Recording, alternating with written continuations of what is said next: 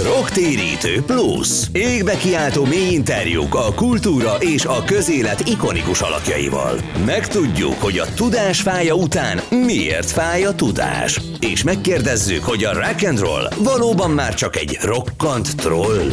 A szó nem száll el, és az írás is megmarad. Rocktérítő Plus. Pajor Tamás műsora a Spirit fm.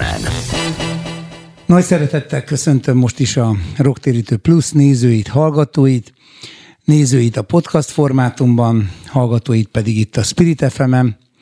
Mai vendégem Vecsei H. Miklós Hasi, eh, junior prima díjas színész, rendező, író és költő, számos kiváló színházi és filmes szerep megformálója, eh, egyebek mellett a híres Nemecsek Ernő szerep is az ő nevéhez fűződik a legutóbbi nagy sikerű Víg Színház musicalben. Egy beszélgetésben azt mondtad, hogy a színház azoknak a gyűjtőhelye, akik, akiknek valami fáj, akik sebeket hordoznak. Ha ezt összevetem Jézusnak a boldog mondásaival, azon belül is azzal a mondatával, hogy boldogok, akik sírnak, akkor arra a következtetésre juthatok, hogy a színház a boldog emberek gyűjtőhelye. Szia, Tamás, köszönöm szépen, hogy meghívtál, és itt lehetek. Jól bekezdtél, hogy mi a, mi a kérdés. Igen, sokféle színház van, sokféle színházban lehet hinni, és sokféle színház tud sokféleképpen hatni. Én arról a színházról tudok beszélni, amiben én hiszek, és ami rám hat, vagy amivel hatni szeretnék, vagy ami, ami, ami az alkotásomnak a magja, és az tulajdonképpen az átélés színháza. Erről nagyon hosszan lehet beszélni, és tulajdonképpen az egész életem erről szól.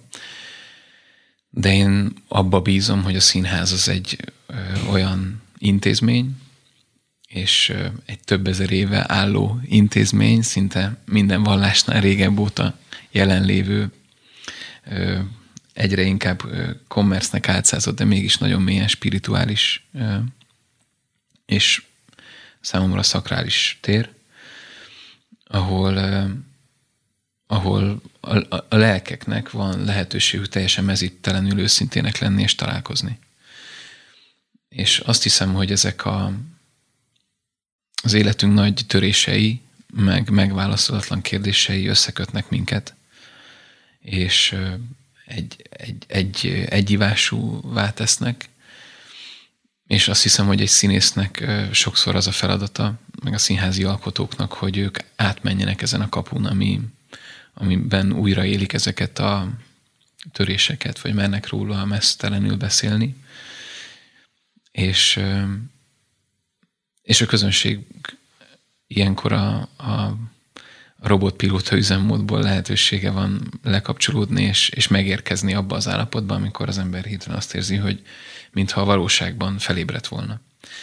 Tehát színház nekem egy nagyon, nagyon mély és nagyon magasztos hely, amit nem lehet megúszni, de ez az én színházam vagy pontosabban nem az én színházam, hanem, hanem évszázadok mesterek színháza, amit én próbálok követni, és amiben hiszek. A megtöretésről szeretnék még alaposan beszélni veled, mert ezt más helyeken is elmondtad, és az én élettapasztalatom is azt támasztja alá, hogy ezek a megtöretések egyrészt kikerülhetetlenek, a sors részei, másrészt nem okvetlenül, de gyakran jobbá tehetik az embert. És um, mielőtt erre rátérnék, um, próbáljunk arra felé haladni. A színjátszás szóban benne van a játék. A játék fogalma az a legtöbb mai posztmodern emberben egy, egy tét nélküli kikapcsolódással jelent körülbelül egyet, miközben ez egy sokkal mélyebb és nemesebb fogalom, és ha csak arra gondolunk, hogy például a példabeszédek könyvének nyolcadik fejezetében eléggé beazonosítható módon maga a messiás, az ige mint isteni bölcsesség, szólal meg egyes szem első szemében, és azt állítja magáról, hogy ö, együtt teremtettem az atyával, a teremtő Istennel a mindenséget, és, és játszottam a föld kerekségén, és gyönyörűségemet leltem az emberek fiaiban, akkor már is ott vagyunk, hogy maga a világ mindenség teremtője is játékos. És ezért a játékot ne degradáljuk le a bulvár szórakozás szintjére, de vajon te, akinek az élete is arról szól, hogy színjátszás, hogyan éled meg azt, hogy a játék az egyben munka, vagy a munka játék? Úgy tudnék erre válaszolni, hogy nagyon nagy íveket írnak le a jól megírt szerepek, és a jól megírt darabok. És ezekben az ívekben sokszor nem a szeretet dominál, és, és rengeteg harag, gyűlölet, és gyilkosság, és őrület van. És, és mégis nekem nekem színészként, miközben megélem ezeket a stációkat és állapotokat, a szívemnek a mélyén egyébként az van, hogy nagyon, nagyon szeretnék mindenkit és egyformán érteni. Tehát a játékot,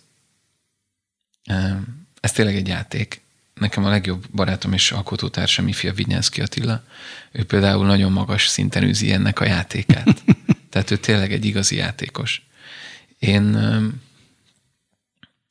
én élethalál küzdelmet folytatok a, a színpadon, mert tudom, hogy egyszerűen én hiteltelen és rossz vagyok, hogyha nem, nem százezer százalékig vagyok jelen a szerepeimben. Nehéz erre, nehéz erre válaszolni, mert inkább gyakorlatban mondom el, hogy második Richard című darab, ahol én játszom második Richardot, Attila pedig Bolingbrockot, uh-huh. aki az unokatestvére, de, de szinte szerelmi szál is van közöttük, és végül ő árulja el Richardot, ő pucsolja meg a királyságot. És van egy pillanat, amikor, amikor Attila ott térdel előttem a színpadon, és én már tudom, hogy ő elárult engem. És nekem, nekem színészként át kell éljem azt, hogy amikor, amikor elárul az az ember, akit én a legjobban szeretek, hogy az, mi, az mit, mit hoz, és mit jelent, de közben pedig kell lenni az agyamnak is, és a szívemnek is egy kis része, hogy egyébként én nagyon-nagyon szeretem ezt az embert. És ilyen Már for... nem az Attillát, hanem a, szerep, a szerepét. Is, de is is, is, is, is, is, mert ott valahol a színpadon ezek összenőnek. Mert uh, nem nagyon um, kétféle iskola van. Az egyik, sokféle iskola van, de kettő, mondjuk azt, hogy most felületesen domináns. magyarázom, de kettő domináns. Az egyik, amikor nagyon pontosan eljátszom, mi történik, a másik, amikor átélem. Ezt mondjuk keleti és nyugati iskolának is. És, és aki az átélés iskoláját űzi, az nem lehet más, tehát nem tudja összerakni a szerepet másból, mint saját magából. Tehát egy, egy rendező, amikor kijelöli hogy ő fogja játszani ezt a szerepet, akkor, akkor neki tudnia kell, hogy, hogy ennek az embernek nagyjából mi az élete, és miből tud dolgozni. És én, én a saját szerepeimet is így rakom össze, hogy és nem is, másban én nem is tudok jó lenni, és ezért is végül is hálás, hogy, hogy ilyen sok minden történt velem az életemben, mert nagyon sok polcot ki lehet nyitni.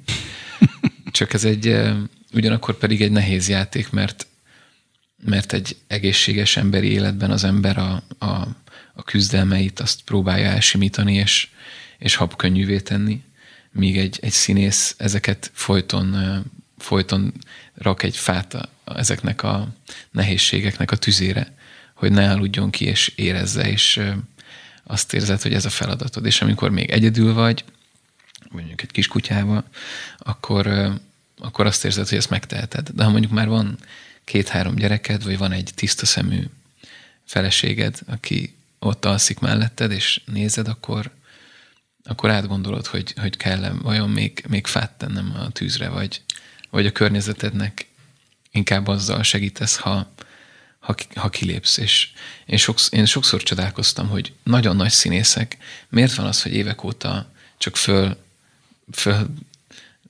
dobják a szövegeiket a színpadra, és nem látom a, az átélés halvány jelét sem rajtuk sokszor. És mindig, és én ezt 20 éves koromban nem tudtam volna elképzelni.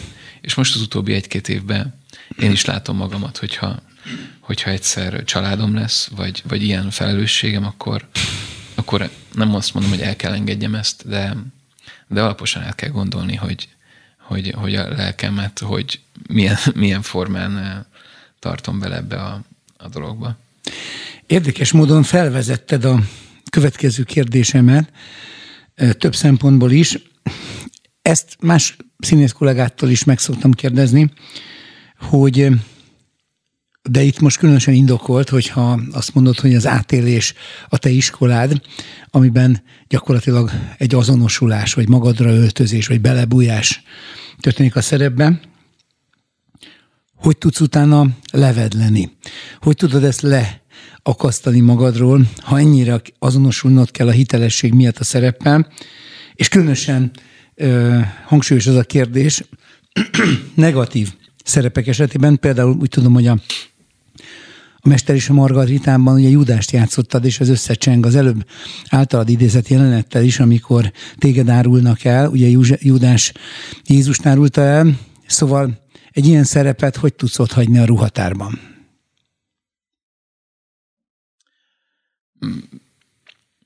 Érdekes egyébként, hogy pont Júdást hozott fel, mert tegnap éjszaka egy kedves művész házaspár ismerősömék voltak nálunk, és a hölgy tag Júdásból írja most a szakdolgozatát, és sokat beszélgettünk Júdásról, és felmerült ez a,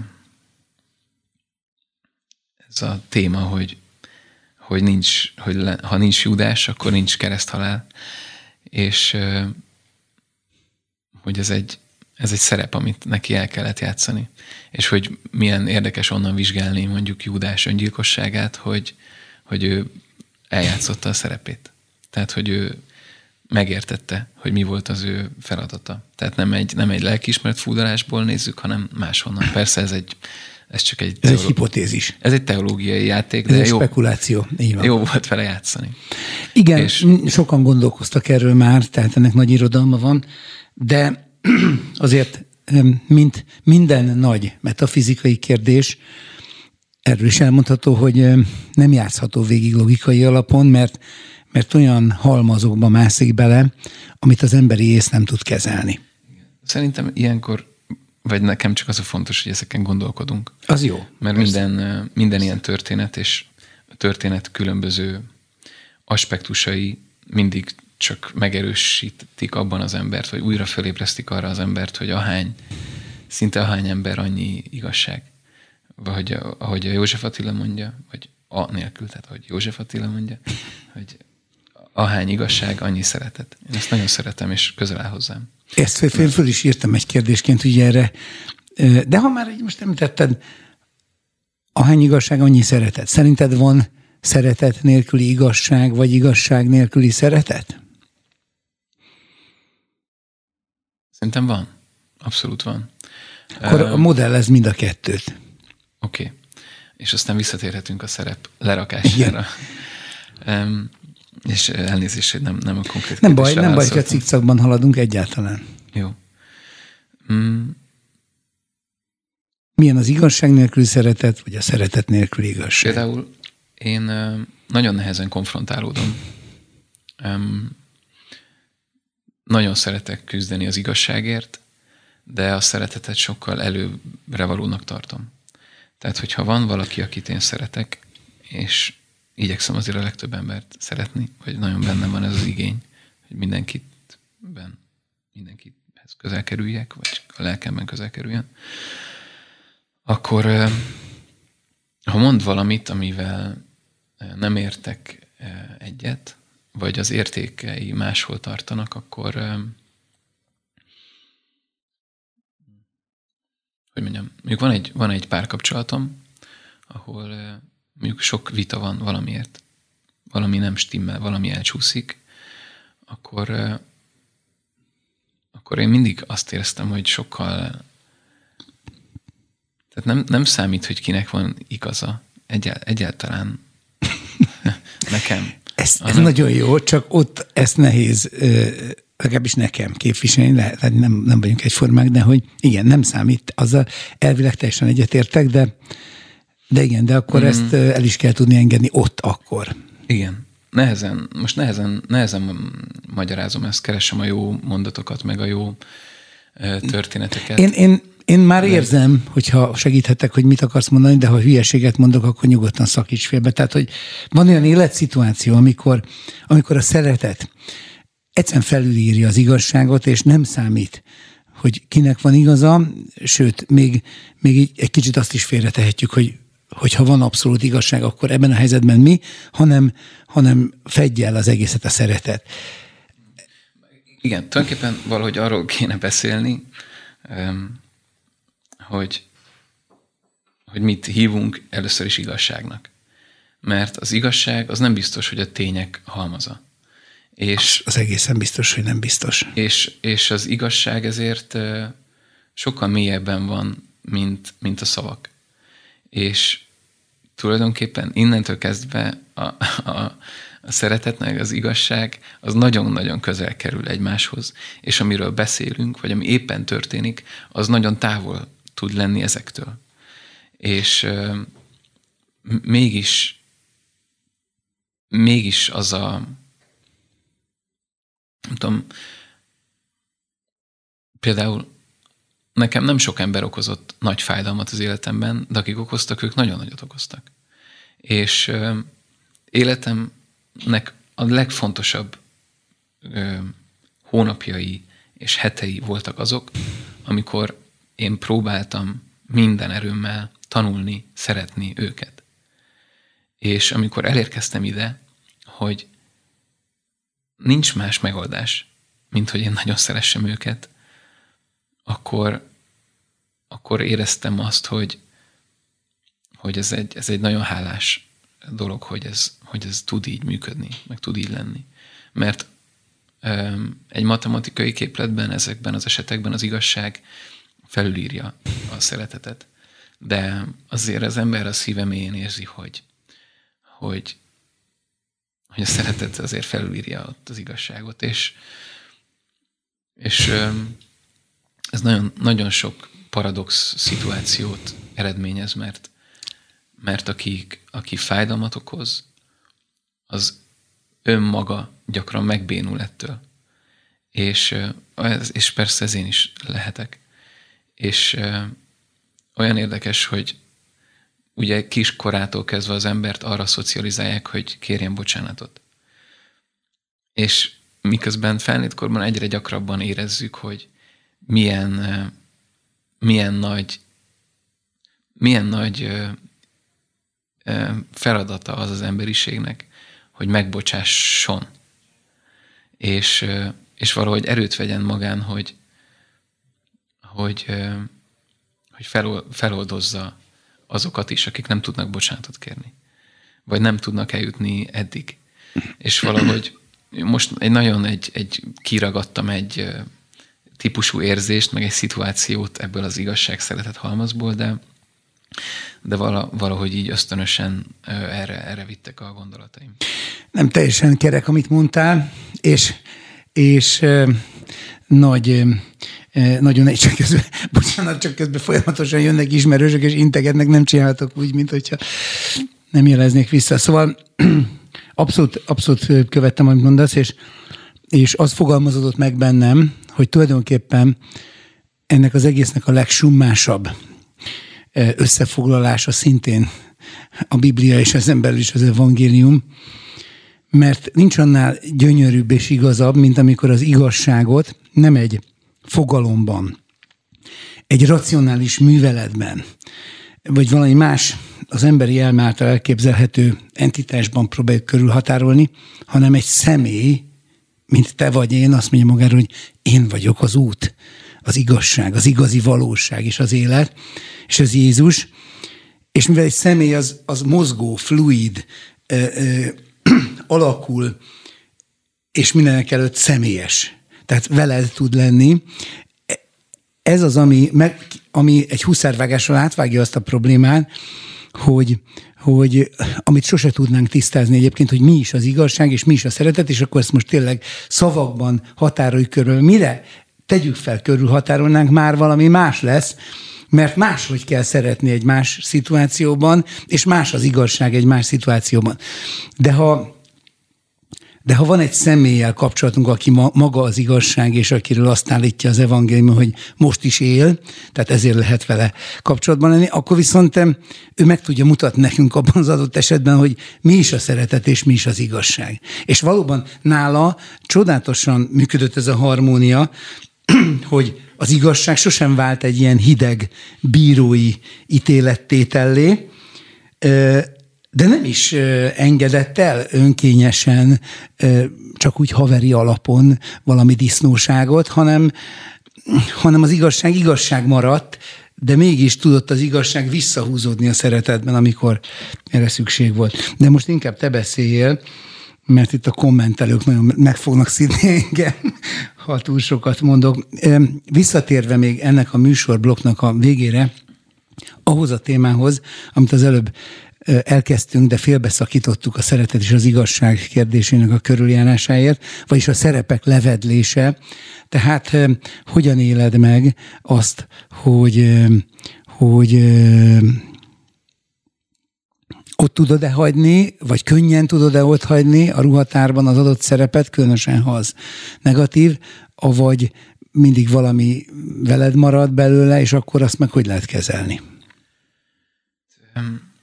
Nekem a, a szüleim, ők szociális munkások, és hatan vagyunk tesók, és köztük egy, ö, egy mozgássérült tolókocsis cigányfiú, akit örökbe fogadtak a szüleim. Ő volt a legelső testvér mi a bátyám. És amikor, tehát ezt a, ezt a önfeláldozást, és ami persze hosszan lehet beszélgetni, hogy ez miből táplálkozik, vagy szerintük miből táplálkozik. Hogy miért döntöttek emellett az élet mellett, és ebben mi a pro, és mi a kontra. De én csak tulajdonképpen csak hálával tartozhatom feléjük. ha az ember egy ilyen helyzetben azt választja, hogy színház, és ő színész lesz, egy ilyen extrovertáltnak tűnő műfaj, akkor magának alaposan el kell magyarázni, hogy ebből hogy lesz hivatás. és, és én érzem azt, hogy a színház nekem a hivatásom, és a szerepformálás, vagy ezekkel az anyagokkal való foglalkozás a hivatásom. Mert tényleg nem látok más teret, ami, ami ezeket az energiákat meg tudja szülni, mint a színház illetve látok a személyes kapcsolatok, és a, a, itt a kapcsolat szó És ebből következik, hogy minden szerepedben, minden szerepedben egy kicsit szerelmes leszel. Az alatt a két hónap próba folyamat alatt, amíg csinálod, és, és egy idő után, ahogy te is nősz fel, és az önismereted ha szerencsés vagy, akkor jó irányba halad, rájössz, hogy a hibáidon és a bukásaidon keresztül tudsz legközelebb kerülni az emberekhez, ha ezeket felmered fedni, és mersz róluk beszélni. És, és a szerepek is ilyenek, hogy minél több gyengeségét mered a te gyengeségén keresztül áttörni, annál szebb, hogyha a végén azt, tudják, azt tudja mondani a közönség, hogy megfogja a te szerepednek a kezét, vagy megérti az anyagot, vagy, vagy egy, sokára egy fokot változott az élete, vagy a, vagy a rálátása a dolgoknak, a dolgokra. És én a színpadon az általában megérzi az ember, hogy ez megtörténik aznap este, vagy sem. És akármilyen nehézségeket él meg mondjuk a szerepében, vagy az átélés során, akkor, akkor hogyha ez megtörténik egy este, akkor az valami szürális boldogság. Mert egyszerűen van, elkezdődik a darab, és az ember, ha, ha jó, jó este van, akkor van egy exakt pillanat, amikor megérkezik. Olyan, dimenziót váltál, mint a belépnél egy kapun, és onnantól kezdve egy, egy flow élmény, ami történik. És tudod, hogy minden, amit kimondasz a szádon, hirtelen igaz. Hm. és valós. És ha ez nem történik meg, akkor borzasztó az élmény. Tehát a, a, az sokkal nehezebb lerakni, amikor nem sikerül. Mert nem, egyszerűen nem, nem voltál hű a szerepethez, az anyaghoz. És, van olyan, és erről igazából a jó Isten dönti el, hogy ez aznap este sikerül-e vagy sem. Tehát én, ha tehetném, akkor ha tudnám, hogy milyennek a, a, a, a módszere, hogy én megérkezzek, van, sok módszerem van, és csinálom is őket, de ha van lenne egy exakt módszer, persze akkor az egész varázs eltűnne, meg a, meg a szakralitása, de hogy erről nem, erről nem, nem tehetsz. És tehát egy folyamatos vízenjárás ez is, egy, egy, egy kockázatvállalás, amelynek bármi lehet a kimenetele permanensen. Igen, igen, de tényleg amikor, amikor megérkezel, és ott vagy, és, és a szerep túlnő rajtad, mert ezek a nagy szerepek óhatatlanul többek, mint te vagy. És, hát ez összesűrűsödik benne történelmi tudásanyag, és, és, és a szerzőnek egy víziója. És az a fantasztikus dolog, hogy én bár egyre kevésbé hiszek a, a szavakban, meg az a tapasztalatom, hogy, hogy, hogy, az, hogy a nagy szavaknak is van egy szavatosság ideje. De, de például őrzök magamban olyan, olyan emlékeket, hogy, hogy amikor ez a megérkezés megtörténik, akkor a darab éppen jelen időben vissza tud hatni rád. És például játszottam a József Attila estemet, és ott volt, hogy én hallottam sírni a vasat. Hallottam az esőt nevetni. És emlékszem, hogy 50 valahányadik előadás, fekszem a földön, mondom, hogy hallottam sírni a. És benne voltam a megérkezés állapotában, és kihallottam, hogy ez nem egy metafora, hanem, hanem ő tényleg hallotta sírni a vasat. És tényleg hallotta az esőt nevetni. És emlékszem, hogy még el is ismételtem ott a színpadon még egyszer, hogy ez igaz? Ez tényleg így történt? És ezek apró dolgok, de belül színészként ezeket megélni, ez olyan, mint egy születés, vagy egy teremtés. Nagy, tehát nagyon jó, szép dolog. Nagyon klasszul megosztottad velünk, és ezt nagyon köszönöm. Most egy, el kell, hogy menjünk egy dalra, de akkor, ha el kell, hogy menjünk, akkor legyen már egy olyan dal, amit ti adtok elő a Begzolival. Folytatjuk, tehát a, a beszélgetést Vecsei Miklóssal. Rocktérítő Plus. Égbe kiáltó mély interjúk a kultúra és a közélet ikonikus alakjaival. Megtudjuk, hogy a tudás fája után miért fáj a tudás. És megkérdezzük, hogy a rock and roll valóban már csak egy rokkant troll. A szó nem száll el, és az írás is megmarad. Rocktérítő Plus. Pajor Tamás műsora a Spirit fm -en. Folytatjuk a Rocktérítő Plus-t.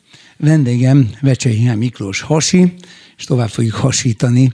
A, bár ezt a szerény igényi szójátékot szerintem ezren elsütötték már, de, de, de, de most, most ez jutott eszembe. Szóval a, a, a mély kérdéseket, és, és egy olyan kérdést tennék fel, amelyre már több válaszodban utaltál a törésekkel kapcsolatban, és hallottam tőled, hogy azt mondod, hogy az ember életében többször is vannak ilyen nagy törések, és hogy végül is ezek a törések teszik azzá az embert, akivé váli, és hogy ez, ez előnyére válhat az embernek. Én ledöbbentem az, azon, hogy te ezt ilyen fiatalon, ilyen jól tudod. És ez is az a kérdésem, hogy hogy lehet, hogy ilyen fiatalon ezt ilyen jól tudod, másodszor is pedig az, hogy miért van ez így. Nem az, hogy te, te ezt ilyen jól tudod, hanem általában az emberrel miért van ez így, hogy törések által alakulunk azzá, akivé válnunk kell. Hát nem vagyok annyira avatott a témában, de nagyon sokféle módon vagy irányból tudnék erre is válaszolni, vagy próbálkozhatnék. Nem is tudom, hogy, hogy hol kezdjem. Egyszerűen Nos, nagyon-nagyon gyors most az élet mindenkinek, és kevés lehetőség van mm, megérkezni, vagy egyre kevesebb embernek jut erre ideje, valahogy úgy alakult a világ. Így érdekes korban élünk, mert, mert az internet az olyan szintű civilizációs változás, amit mi a saját életünkben történt meg, és még a világ és a történelem és a kultúra és a biológia nem, nem reagált rá. Tehát nem tudjuk, hogy mi az valódi hatása. Tehát mi vagyunk a kísérleti alanyai ennek az új világnak, és ez ezért mi, én most bármit mondok, az, az egy találgatás lesz, mert, mert, mert majd egy 50 év múlva fogjuk szerintem pontosabban látni, hogy mit hozott ez a világon, mind a párkapcsolatainkba, a szexualitásba, az egymásra figyelésbe, az önismeretbe. Minden esetre nekem van olyan tanítványom, aki, aki most 15 éves, és sokat gondolkozunk azon, hogy, hogy kinek az életét honnan lehet megfogni, hogy arra a kérdés, vagy azt a kérdést, hogy ki vagyok, azt próbáljuk meg átkalibrálni arra, hogy miért vagyok. És próbáljunk meg erre válaszolni, próbáljunk meg eljutni valahova. És tehát ez a 15 éves tanítványom volt az első olyan, akivel eljutottunk addig, hogy neki kisbaba, óta, kisbaba kora óta van okos telefon a kezében, és ahányszor csend van, volt az életében, mindig volt hová nyúlnia. És 15 évig kimaradt az életéből az, hogy ül egy helyben, és gondolkozik, és feltesz magának egy kérdést, és arra válaszol. És majdnem minden fontos kérdés az életéből az a Facebook vagy a, vagy a különböző hírportálok válaszoltak rá. És nem is nagyon jutott el odáig, hogy, hogy önálló válasza legyen is. De ettől függ, de hála Istennek van egy lelke és van egy szíve, és ezért ha ezt az ember felismeri, akkor, akkor nagyon sokáig, nagyon, nagyon távolra el tud jutni. És magában befelé. És a törések valahogy mint hogyha egy, szinte mintha egy biológiai szükséglet lennének, amikor az ember falba ütközik, és nem tud hová nyúlni, csak befele. És bárkinek a kezét próbál, vagy a legtöbb ember, akinek a kezét próbálná megfogni, az kimálik. Főleg, főleg azért, mert általában az a törés valakihez kötődik, aki már nincs, akinek a keze már nincs ott. És kapálózni egy üres térbe, az ember előbb-utóbb a saját kezét meg kell, hogy fogja. És, és akkor igen, nagyot tud lépni. És az is volt a másik része, hogy te, mint hát ezek szerint fele annyi idős tanítványaid is vannak, mint te magad vagy, de, de te is fiatal vagy mondjuk hozzám képest jelentősen, és mégis eljutottál egy olyan felismerésre, amire én mondjuk úgy, hogy inkább az elmúlt években jutottam el. Hát most ezt nem tudom, hogy ez igaz-e, vagy nem, de volt, tényleg voltak nagy, nagy törések, és, és volt bennem nem akarok uh, ilyen magánéleti dolgokba belemenni. De, de nem is, ez, nem is de, így kérdeztem, hanem azoknak az eszenciájára próbáltam rákérdezni. Így van, én ezt így látom, hogy azért kezdtem a válaszomat azzal, hogy nagyon gyors a világ, mert van bennem egy olyan érzés, hogy igazából az életünk az nem a, nem a leélt idő, hanem az átélt idő, a megélt idő. És ezek a törések, ezek a, mindig a, me, a megélt idő, ott mindig ketyeg. És de hogyha magánéletileg kell haladni, vagy kéne haladni, akkor, akkor például az én egyébként csodálatos szüleim, ők egy nagyon nehéz válláson voltak túl, amit, amit megszenvedett az egész család. És minden, mind 7-8 éven keresztül, nagyon keményen, és ők mind a ketten nagyon jó emberek, és mégis olyan dolgokat hoztak ki magukból, amit talán nem is tudták, hogy bennük van. És talán, talán olyan dolgokat hoztak ki egymásból, amit, amit még, euh, amit, amit lehet, hogy a, vé, a vérük évszázadok óta cipel, és olyan helyekre köt, amit ők nem érthetnek. Mint ahogyha mint a Sárival is, még nagyon pici, és rengeteg olyan dolog történik, amitől megijed, mert nem érti, hogy miért. És velem is történt ilyen az életemben, hogy olyan dolgok jöttek ki belőlem, amit nem értem, hogy honnan jön és mi, mi történik. És én nagyon sokáig, még, még két-három évvel ezelőttig is nagyon mérges voltam. A, nem mérges voltam a szüleimre, csak azt éreztem, hogy akkor tudnának tovább lépni a, a testvérek, hogyha, ha ők bocsánatot kérnének. De nem, nem azért, hogy tőlünk bocsánatot kérjenek, hanem szerintem nekik lett volna erre szükségük. Én így éltem sok, hosszú évekig. És volt egy, volt, vala, volt valaki az életemben, aki, aki arra vezetett rá, hogy foglalkozzak azokkal a dolgokkal, amiket esetleg nem tudok magamról. És ássak bele a tudat, tudatalattimba. És ami érdekes, mert hosszú évekig tanítottam, de nem vállaltam magamra azt, amiről beszéltem. És ez egy sok évekig alaphibán volt egyébként, hogy, hogy nem feltétlenül képviseltem a gyakorlatban azt, amiről elméletben olyan szépen tudtam beszélni, és há, vagy remélem ebből azért kitörtem és, vagy igyekszem. És, és egy ilyen tudatalattival való foglalkozás során volt egy kép, amikor is ez egy, ez egy hipnózis során volt, vagy egy hipnoterapeuta hipnózis során volt, amit persze nem úgy kell elképzelni, mint egy filmben, hogy itt csorgó nyállal és kiakadt szemekkel fekszem valahol, hanem azért fél éber állapotban olyasmi, mint egy irányított álom és nem mesélem el a részleteit, de egy óriási képernyő volt előttem. És azt mondta a, ebben a világban az a hang, akivel ott voltam, hogy na ezen a képernyőn most meg fog jelenni a világ összes nője. És te kiválaszthatod újra, hogy ki legyen az anyukád. És rengeteg stabil, okos, érző, figyelmes, szép nő így pörgött így a képeken, volt osztályfőnök, csomó olyan nő az életemben, akiben teljesen megbíztam, és nem okozott nekem fájdalmat, és tudtam, hogy teljes harmonikusan éltem volna levele az életemet. És, és egyszer csak megláttam a jobb alsó sarokba az én édesanyámat. Ahogy így összekuporodva folynak a könnyei. És, és hirtelen így belém hasított, hogy és mondtam a hangnak, hogy hát én az édesanyámat választom. És kérdezi a hang, hogy hát de miért? Hát azért vagyunk itt, hogy ezt az egészet újraépítsük, és most újraépítheted. És mondtam neki, hogy hát, hát mert ő az édesanyja.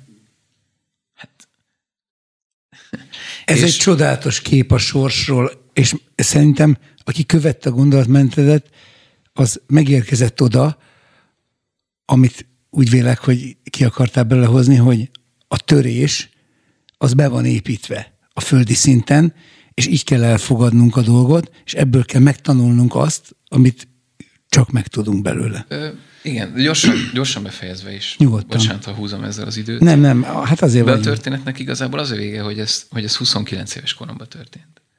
És, és én kijöttem ebből az állapotból, és, és iszonyatosan boldog voltam, mert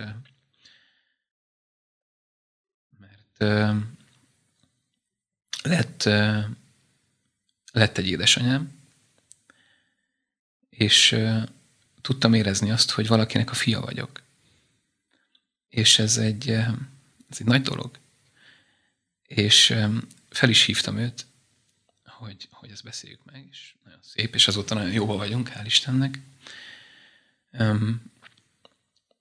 De azóta és itt visszakapcsol kicsit oda, amit az előbb, amiről kicsit korábban beszéltünk, hogy, hogy az ember, mm, tehát az ember állapotai, azok, azok sokszor nagyon nehezen felel és, és semmi más esélyünk nincsen, mint, mint egyrészt kommunikálni, bevállalni a nagy beszélgetéseket, bevállalni a nagy rákérdezéseket, ismerek olyat, aki addig nem mert megkérdezni valamit, míg, míg már nem volt többször lehetősége. És ez pokoli. És aki nem, aki nem tud kommunikálni, az, az óhatatlanul elveszik.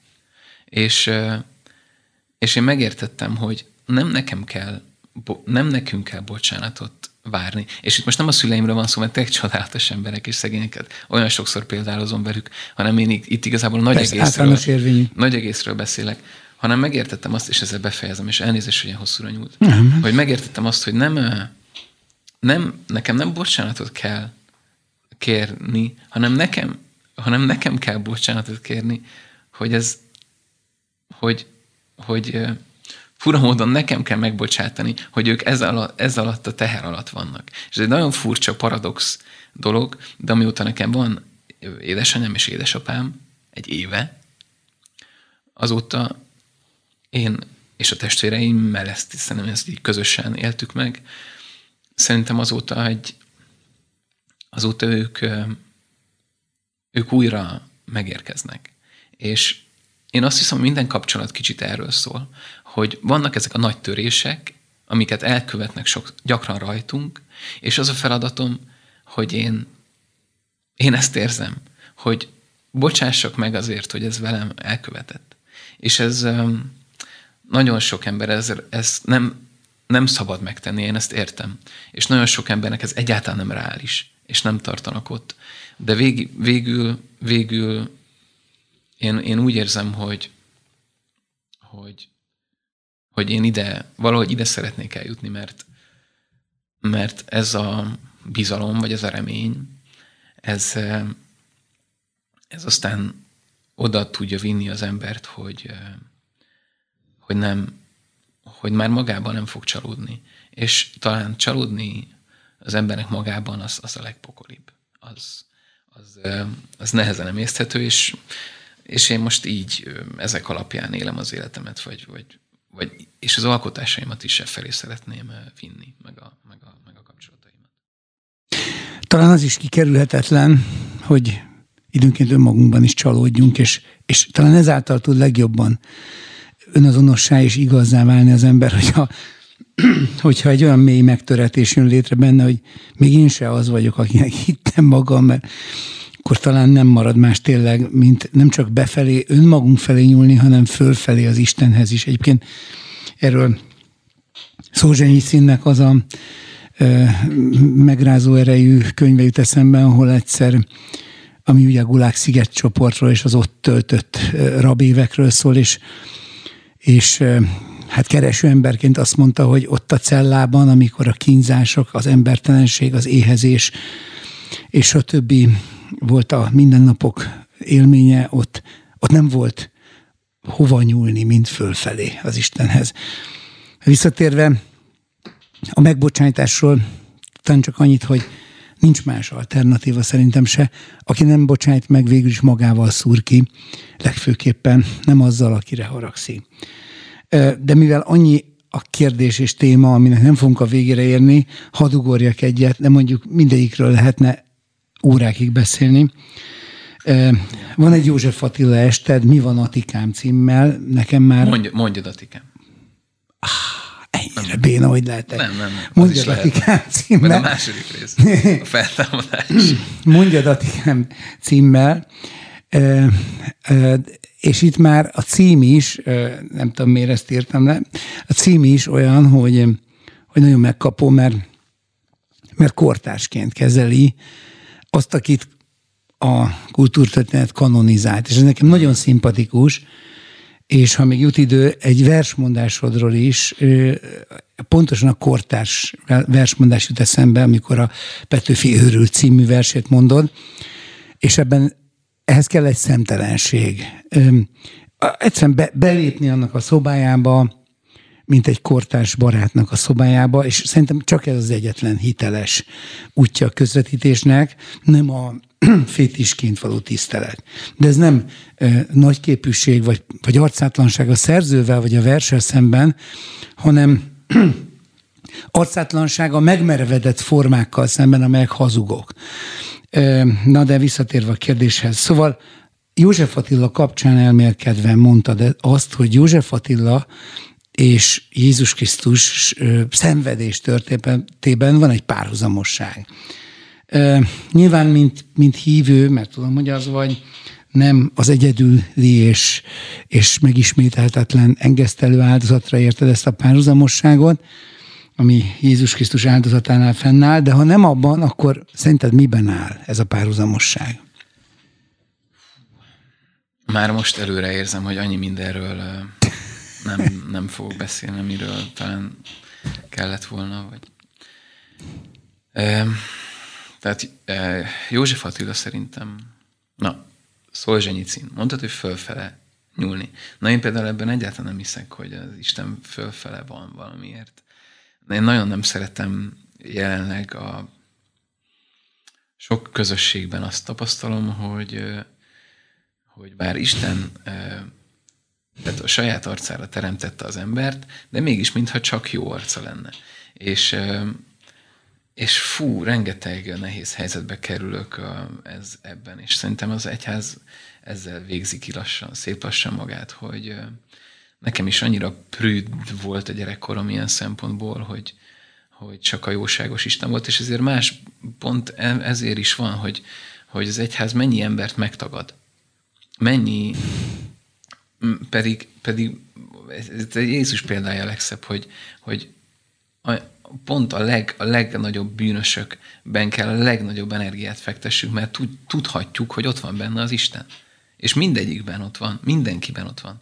És, me, és pont a, a hívőknek lenne a legnagyobb feladata, hogyha látnak leges legnagyobb ö, ö, ö, fájdalmakat okozó embert, hogy erőnek erejével keresse benne azt, ami a, ami a tanítás, amit kaptunk, és ezt nem szelektálni.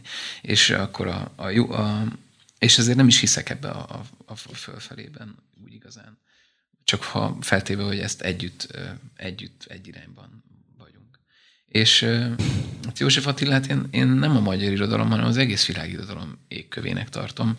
Valami, az előbb említettem, hogy én a szavakban már annyira nem hiszek, és ezért is zenélek mostanában annyit, de, de ő mégiscsak szavakban meg tudta fogalmazni azt, ami szerintem szavakban egyéb máskülönben nem annyira volt leírható. És beszélünk ezekről a törésekről, az ő élete a születésétől a haláláig egy óriási nagy törés, amiből ömlenek ki ezek a, a, a, a, a, a valami állandó jelen idejű valóság, és ne, én nem nincs olyan, nincs az a típusú törés szint, amit ő nem élt meg, ami nem találjuk meg egy versben, és ezért van egy olyan érzése az embernek, hogy, hogyha fáj a szíve, facsarodik, leveszi a József Attila összeset, és ott lesz benne a válasz. Ott lesz valamelyik oldalon egy kéz, ami megfogja őt, és megsimogatja. És én azért akartam csinálni egy József Attila estet, hogy hogy nézzük meg az ő történetét a botladozásain keresztül, és utána nézők nyújtsanak neki kezet, hogy na most egy egész magyar nemzetnek odaadtad a szívedet, és meghaltál értünk, mert nem lehetett más vége ennek. Csak az, én szerintem, csak az, hogy feláldozta magát értünk, bár nem tudta, hogy feláldozza magát, de távolról most már eléggé úgy tűnik, lassan száz év távlatából, hogy ez így történt, és, és mint hogyha, tehát szerintem nekünk feladatunk visszafogni ezt a kezet, amit ő 10 millió felé kinyújtott. Olyan egészen 14 éves korától kezdve olyan, olyan egyetemes pontosságú, hogy szerintem szimplán az, hogy magyar a, nyelv, magyar az anyanyelvünk, az egy, tök, az egy nagyon nagy ajándék. Majdnem azt mondom, hogy tök nagy ajándék, ilyen csúnyán kifejezni pont ezt a mondatot. Tehát az egy, az egy igazán, igazán nagy ajándék, hogy, hogy ez egy cool, őt, cool nagy ajándék. Ez egy cool, ez egy király dolog, hogy, hogy mi őt az anyanyelvünkön ismerhetjük és olvashatjuk, és ez egy feladat. És erről hajlamosak vagyunk megfelelkezni egyébként, hogy csak, mondjuk csak a 20. századi magyar irodalmat nézed, az, az egészen eszméletlenül nagy. És ha már semmi más nem csinálnánk, csak ezt vizsgálnánk, már, már jó helyen lennénk. És... Tovább megyek, egyébként a jelen kortárs irodalmunk is nagyon erős. Bár nehéz, nehéz, kibújni, nehéz kibújni a 20. század Nehéz, de nem, de nem is biztos, hogy kell. Tehát, hogy mindig, ami nem. van, jel, a jelen egyet, az kulcs nekem igen. is.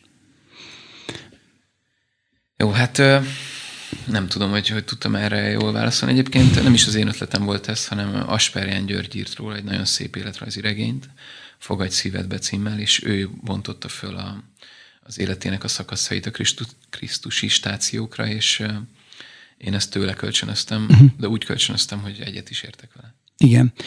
Ö, tényleg hosszan lehetne folytatni, de most el kell, hogy menjünk megint egy ö, zenélésre, ami szintén egy, akkor legyen egy, egy Begzolvi által szerzett, vagy közösen szerzett dal, amit közösen adtok elő, és ezzel el is búcsúzunk most a Spirit FM hallgatóitól. Vecsei Miklós, színész, rendező, író, költő volt a vendégem, de remélem, hogy volt olyan izgalmas ez a beszélgetés rész, hogy követtek a harmadik fázisban is, amely a podcast formátumban elérhető a közösségi oldalakon, úgyhogy most zenélünk és folytatjuk a beszélgetést. Rocktérítő Plus. Égbe kiáltó mély interjúk a kultúra és a közélet ikonikus alakjaival. Megtudjuk, hogy a tudás fája után miért fáj a tudás. És megkérdezzük, hogy a rock and roll valóban már csak egy rokkant troll. A szó nem száll el, és az írás is megmarad. Rocktérítő Plus. Pajor Tamás műsora a Spirit fm -en. Folytatjuk a Rocktérítő Pluszt Vecsei H. Miklóssal, színésszel, rendezővel és íróval, akivel most legutóbb épp arról is beszélgettünk, hogy én azt úgy fogalmaztam, hogy, hogy az ember egy szorongatott helyzetben, egy törés állapotban felfelé nyúl az Isten felé, és akkor te erre megfogalmaztad azt a minden bizonyal az egyház történelmi tapasztalatából kihámozható előítéletet, hogy miért úgy képzeljük el az Istent, hogy fölfelé, e, ezzel egyfajta ilyen elitista és prűd világba zárva az Istent, aki nem vállal, aki mintha nem vállalna velünk közösséget. Természetesen ez az az Istenkép, amivel én magam is nagyon sokat bajlódok és vívódok, és ez az a mély bevésődés, ami a történelemben egy olyan vonulatot képezett, ami, ami én szerintem is nagyon negatív történelem formáló erővel bírt, és, és különösen a nyugati világunkban tömegeket távolított el, vagy egyenesen, vagy egyenesen szakított el az Istentől, mert egy olyan Istenképet, egy olyan apaképet vizionált, amely amelyben nincs igazából részvét, amely egy, egy vegytiszta, művi, hideg tökéletességet tár elénk mérceként, és ha ezt nem tudjuk megugrani, akkor jön a büntetés, meg a szankciók. Na hát nyilvánvaló, hogy legalábbis számomra már nyilvánvaló, hogy ez, a, ez az Istenkép, ez nem azonos a Biblia által bemutatott Istenképpel, és nagyon sok manipulatív félrecsúszás és félreértés van abban, hogy egy hogy ezt így detektálta a nyugat. És amikor én azt mondtam, hogy fölfelé nyúl, nyúlni az Isten felé, de mondhatjuk befelé, fölfelé oldalra, nem akartam kizárólagossá tenni ezt az irányt, és nem a részvétlenség Istenének a fel, felé való nyúlásra gondoltam egy egészen picit sem, Persze. hanem épp ellenkezőleg. De de azt, ezt bevezetőként azért mondtam el, mert a következő kérdésem pontosan arra irányul, hogy eh, szerinted hogyan lehetne lebontani ezt a félreértéseken és valós, hogy is mondjam, egyházi és interpretációs hibákon alapuló hamis és kimerem mondani gonosz istenképet az emberek tudatában?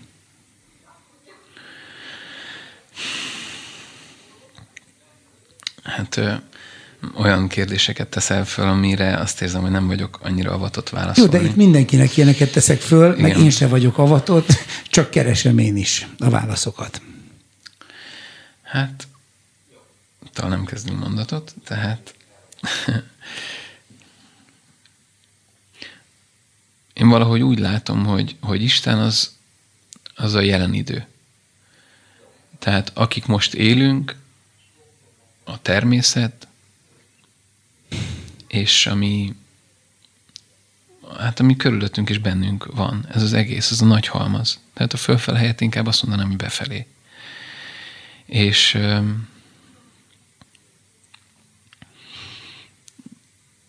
és talán az első lépés, hogy én nem, nem önálló entitásként kezelni magamat, hanem ennek a nagy egésznek egy apró részeként.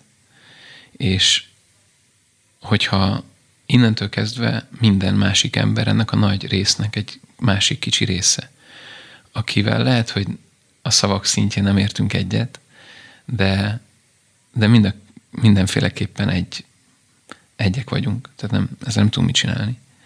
És ezt fel tudunk, mert ez valahol ez a feladat, hogy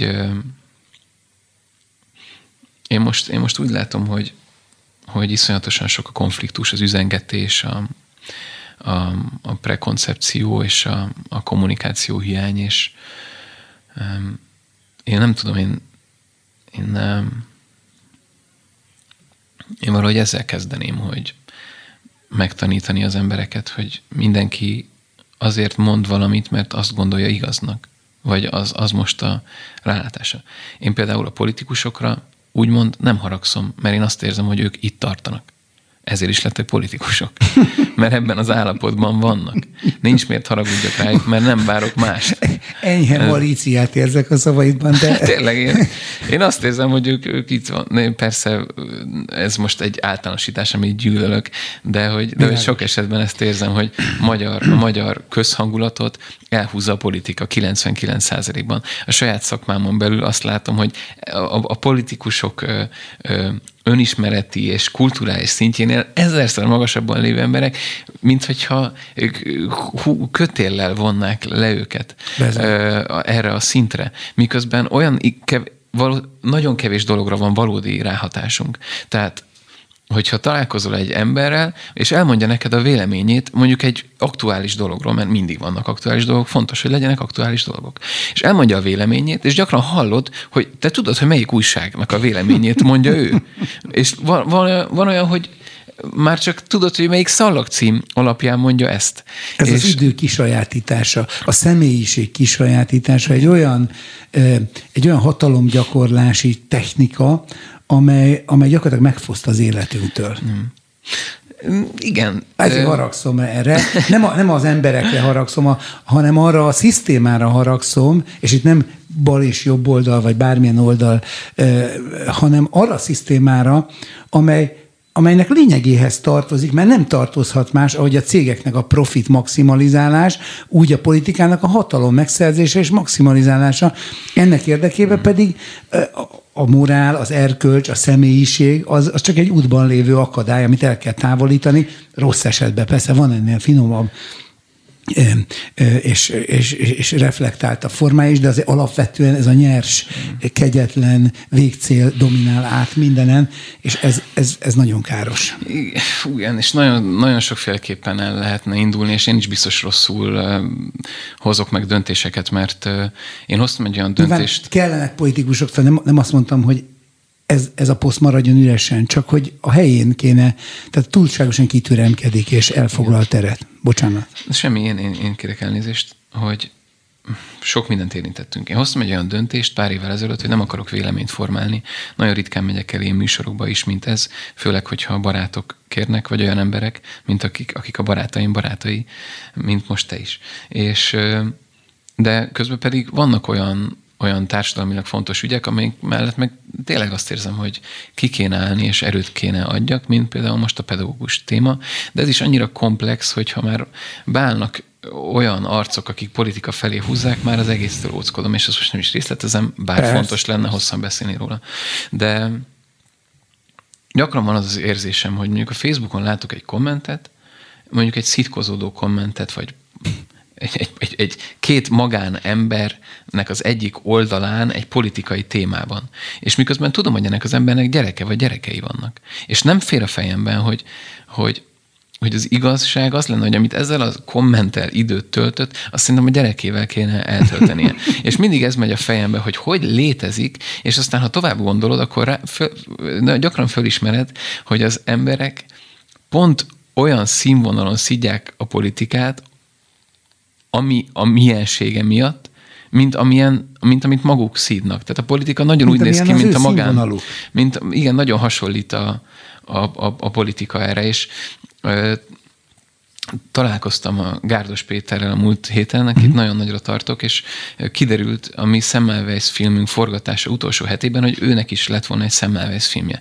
És én hirtelen Gerép Dezsőnek éreztem magamat, uh-huh. hogy elárulok egy nagy alkotót, aki nekem uh, tényleg fontos, és uh, kértem, hogy találkozzunk, és mesélj el az ő történetét, hogy ő ezt hogy látta, és hogy élte meg, és uh, elmesélte, hogy, hogy volt egy uh, film, amiben a svéd egy, egy, egy, egy holokauszt történet, svédországi gyökerekkel, és, és, akkor, és a Gárdos mondta, hogy a svéd filmesektől is kért volna produceri beszállást. Akik elolvasták a forgatókönyvet, és azt mondták, hogy, hogy a svédek ennél sokkal, de sokkal nagyobb bűnösök voltak, és szemlecsukóbbak, mint hogy ebben a forgatókönyvben meg van írva. És mi svéd államilag kérjük, hogy ne tüntessék fel a svédeket a 40-es években ilyen pozitívan, mert erre nem fogunk pénzt adni.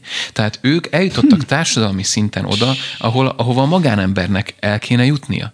Hogy én nem fogom magamat ilyen színben feltüntetni, mert tudom, hogy itt bűnöztem ezt a hibát, és ezt a hibát töltöttem el, és hogyha rólam tablót akarnak csinálni, akkor ezzel együtt csinálják a tablót, mert így vagyok érvényes, így Bizony. vagyok kerek. És ez egy, és uh, például most a magyarországi filmezésben is az a veszély, hogy, hogy bár pont egy főszerepét játszottam ennek a kulturális új hullámnak, hogy példaképeket gyártsunk, de nekünk, színházi alkotóknak nagyon fontos felismerni, hogy mi nem példaképeket kell gyártsunk, hanem húsvér embereket. És hogyha ezek a húsvér történetek és érzések a botladozásaikkal együtt egy példaképet adnak ki, akkor, akkor legyen, és akkor igaz. De ne az, ne az legyen az igény, hogy, hogy itt hősöket gyártsunk, mert, mert, mert, mert, mert lesz benne valami kontraproduktív, mert aki, becs, Ajaj. mert aki becsukja... Farizeizmus. Farizeizmus, már csak, már csak a jelen idő miatt is, mert aki, aki körbenéz a mai Magyarországon, az ha mondjuk egy ö, ö, ö, olyan politikus lát, aki mondjuk a, a, a Jézusi keresztet tűzi az ászlajára, de, de most nem mondok márkát, se osztályt, de ilyen autóval mászkál, akkor az ember azt érzi, hogy na, ez a kettő szerintem nem fér meg egymás mellett. Egy ilyen sport, 6000 köbcenti sportterepjáró és a, és, és a azt kereszt... mondom, hogy még nem is ez a, leg, nem ez a legnagyobb összeférhetetlenség a, a sportterepjáró, mert ez egy jó, de ez egy kulturális jegy. Inkább sokkal nagyobb összeférhetetlenség, sok minden más, amit a politikában képvisel, mert például nagyon szeretjük azt mondani, hogy hogy keresztény konzervatív. Most ez egy akkora nagy ö, kamu, bluff, ö, oximoron, önellentmondás, hogy csak na. Azért, mert a keresztény az nem más, mint Krisztus. Krisztus pedig jelen idejű, mert feltámadott a halálból. A konzervatív pedig értékmegőrzést jelent, és nem mondom, hogy a kettő nem vághat egybe. Igen. De abban a pillanatban, hogy elkezdjük a fogalmakat vizsgálni, amit persze senki nem vizsgál, vagy a tömeg nem vizsgál, annak nagyon jó ezt mondani, mert gyűlöletet, vagy, vagy szavazatot maximalizálni jól lehet vele, de, de olyan fogalmakat használunk, amelyek nem fedik le a valóságot. Bocsánat. Nem, nem igen. Ö, egyetértek, bár itt, amikor olyanokról beszélünk, hogy konzervatív, meg keresztény, ezek is bár a keresztény legkevésbé, de mégiscsak gyűjtő fogalmak, és pont a viták melegágya az, hogy ugyan, ugyanarról a szóról beszélünk, de mégis teljesen elbeszélünk egymás mellett. Jó, csak hát akkor, és... akkor, akkor, akkor gondoljunk bele abba, hogy Jézus melyik pártnak állt az oldalára? Egyiknek sem. Nem és ők... nem is alapított ilyet, úgyhogy ez nem azt jelenti, hogy nem kell a politikában részt venni, vagy nem szabad, csak hogy... Ő nem... a szeretet oldalára állt, ami egy nyelv, hát ami, egy, ami, egy, ami egy kommunikáció, tulajdonképpen egy kommunikáció, a mai világban gyakorolható kommunikáció. Minden egyes másodpercben gyakorolható kommunikáció. És érdekes, hogy, ez, hogy a Jézusi út egyébként egy baromi egyszerű út nem, nem, használ, nem használ olyan szavakat, és nem csinál olyan cselekedeteket a vízejáráson kívül, meg a halszaporításon kívül, meg a vízből borrá változtatáson kívül, mondjuk arra már vannak ígéretes kísérletek, de, de hogy... igény is lenne, ugye? igény is lenne, de hogy, de hogy őt lehetne követni, és mégis elhasarunk ezen az úton, de de a szeretet pont, a, pont az emlegetett meg Zoli, aki egy nagy rocker egyébként, és, és, és direkt nem beszél olyan szépen, mint amilyen szépen ő egyébként tud, és ami az ő lelkében van. Azért jól összeszedte magát. De én úgy értem, hogy ő, Világos hogy ő szere, szereti, szereti piszkosítani, amit, amit mond emiatt, de én ezt nagyon szeretem benne, hogy, de hogy ő, ő szépen beszél a szeretet anarhiájáról, és ez egy nagyon, nagyon valós és tényleg kommunikálható dolog.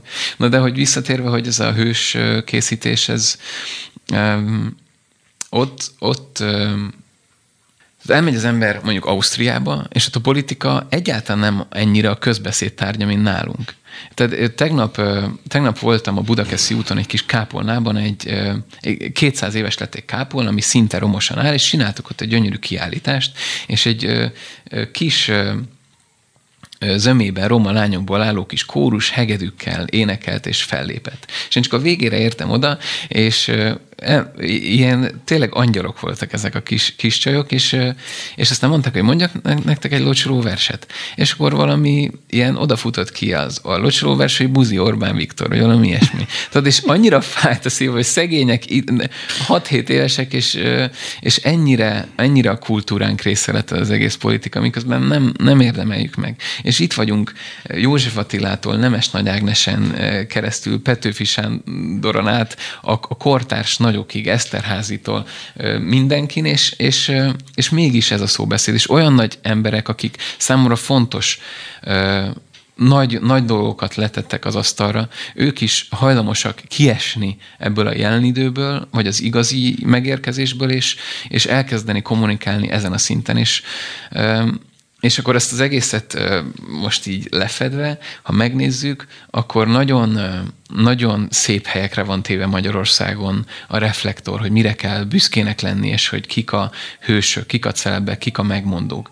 Miközben azért, ha mélyen a szívében érz az ember, akkor tudja, hogy az, amit ő csinál, az lópikula ahhoz képest, amin a szociális munkások, vagy mondjuk az öreg ápolók, vagy a, a, a, a állami gondozottakat nevelők végigmennek. Tehát mi amúgy tulajdonképpen nem az lenne a feladatunk, hogy véleményt formáljunk, hanem megkérdezzük őket, hogy mi a helyzet, mi a helyzet az életben, és az ő hangukat kihangosítani. És, és ez ebben, ebben komoly, komoly komoly adósságaink vannak, de olyan olyan közel van egymáshoz egy hír Mark Zuckerbergről, az ukrán háborúról, a Nyíregyházban szület, Nyíregyházi állatkertben született kispandáról, annyira összemosódnak, és érzelmileg is szinte egy szintre kerülnek egy idő után, hogy, hogy az ember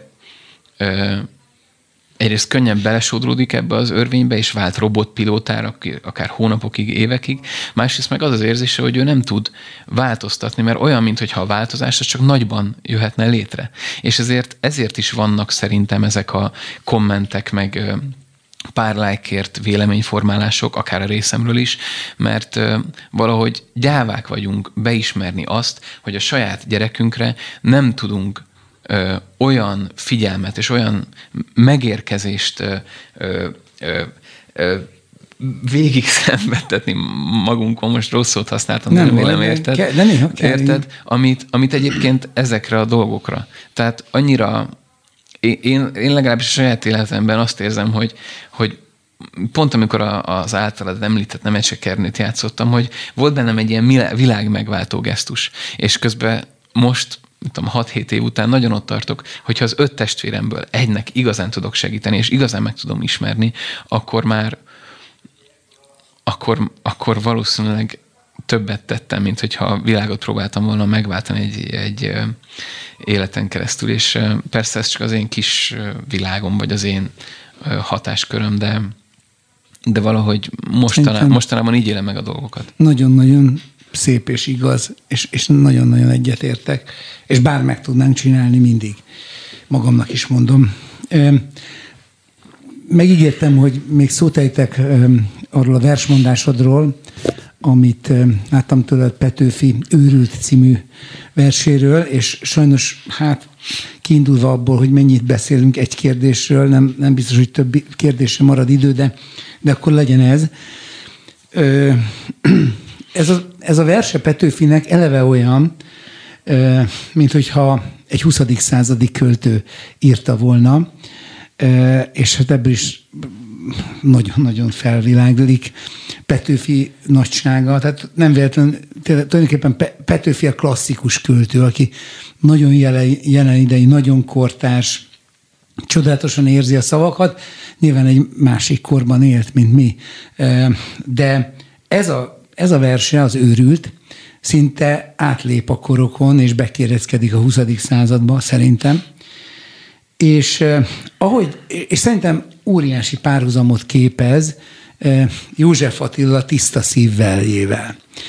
Uh-huh. Mind a kettő egy, egy patológikus narratíva, egy, egy, egy, egy, egy, egy megbomlott és dühött beszélő mondja, de nem azért, mert, mert ő gonosz lenne, ölni akarna, rombolni, pusztítani, és a, a, a, az áldozatának a szenvedésében lenni gyönyörűségét, hanem ezzel dobja vissza azt a ólom nehézségű medicinlabdát, amivel őt megdobták, amitől az ő sorsa kisiklott.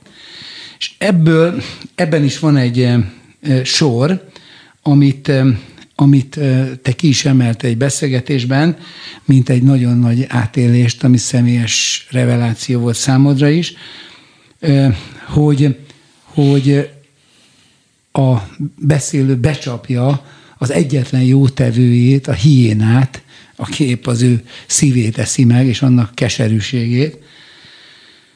És ezzel kapcsolatban arról elmélkedtél, hogy néha a legjobbat is becsapjuk és ez mekkora nagy összetöretés mi bennünk.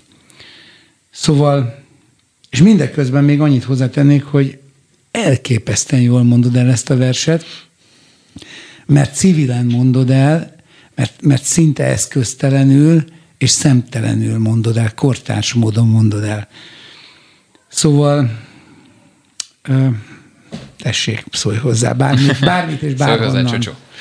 Um, igen, ez egy nagy vers. Én Rába Roland előadásában láttam még először gimnáziumban, és akkor is nagy hatása volt rám, eh, ahogy, ahogy Rolandnak az egész eh, művészete.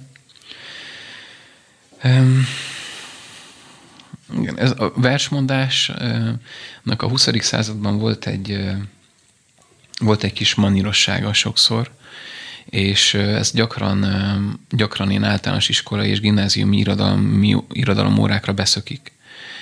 És én ámblok nem vagyok kibékülve azzal, hogy az irodalmat és a történelmet lineárisan tanítják a múltból, mert szerintem a jelenből kéne kezdeni és menni visszafelé, föl, visszafejteni, mert számomra így lenne logikus. És a versmondás ha nem személyes, számomra nem érvényes. Tehát a versmondás az nem egy stílus, hanem, hanem mm, az egy, a, vers, a vers egy lehetőség, hogy csinálj egy kis előadást, hogy egy mini, egy mini színházat, minden vers egy előadás, mert van egy íve, és nem minden vers igaz mindenkire. És és különböző életszakaszaidnak jó, ha, ha van időd megtalálni a versét. És még szebb, hogyha meg tudod tanulni. Mert ezek a versek általában szebben beszélnek a jelenünkről, mint ahogy mi meg tudnánk fogalmazni. És ez egy, ez egy lehetőség az embernek, hogy, hogy elmondja, ami a, a szívében van, és ezt innentől kezdve nem lehet máshogy, mint, mint személyesen és igazul. És a színésznek a vers, a vers az egy szerep, a szó ö, olyan értelmében, hogy bele kell bújnia a saját életével. És, ö, és hát nagy, ilyen szempontból az említett törések egy színésznek áldás is egyúttal, mert, mert kapsz egy új dolgot, és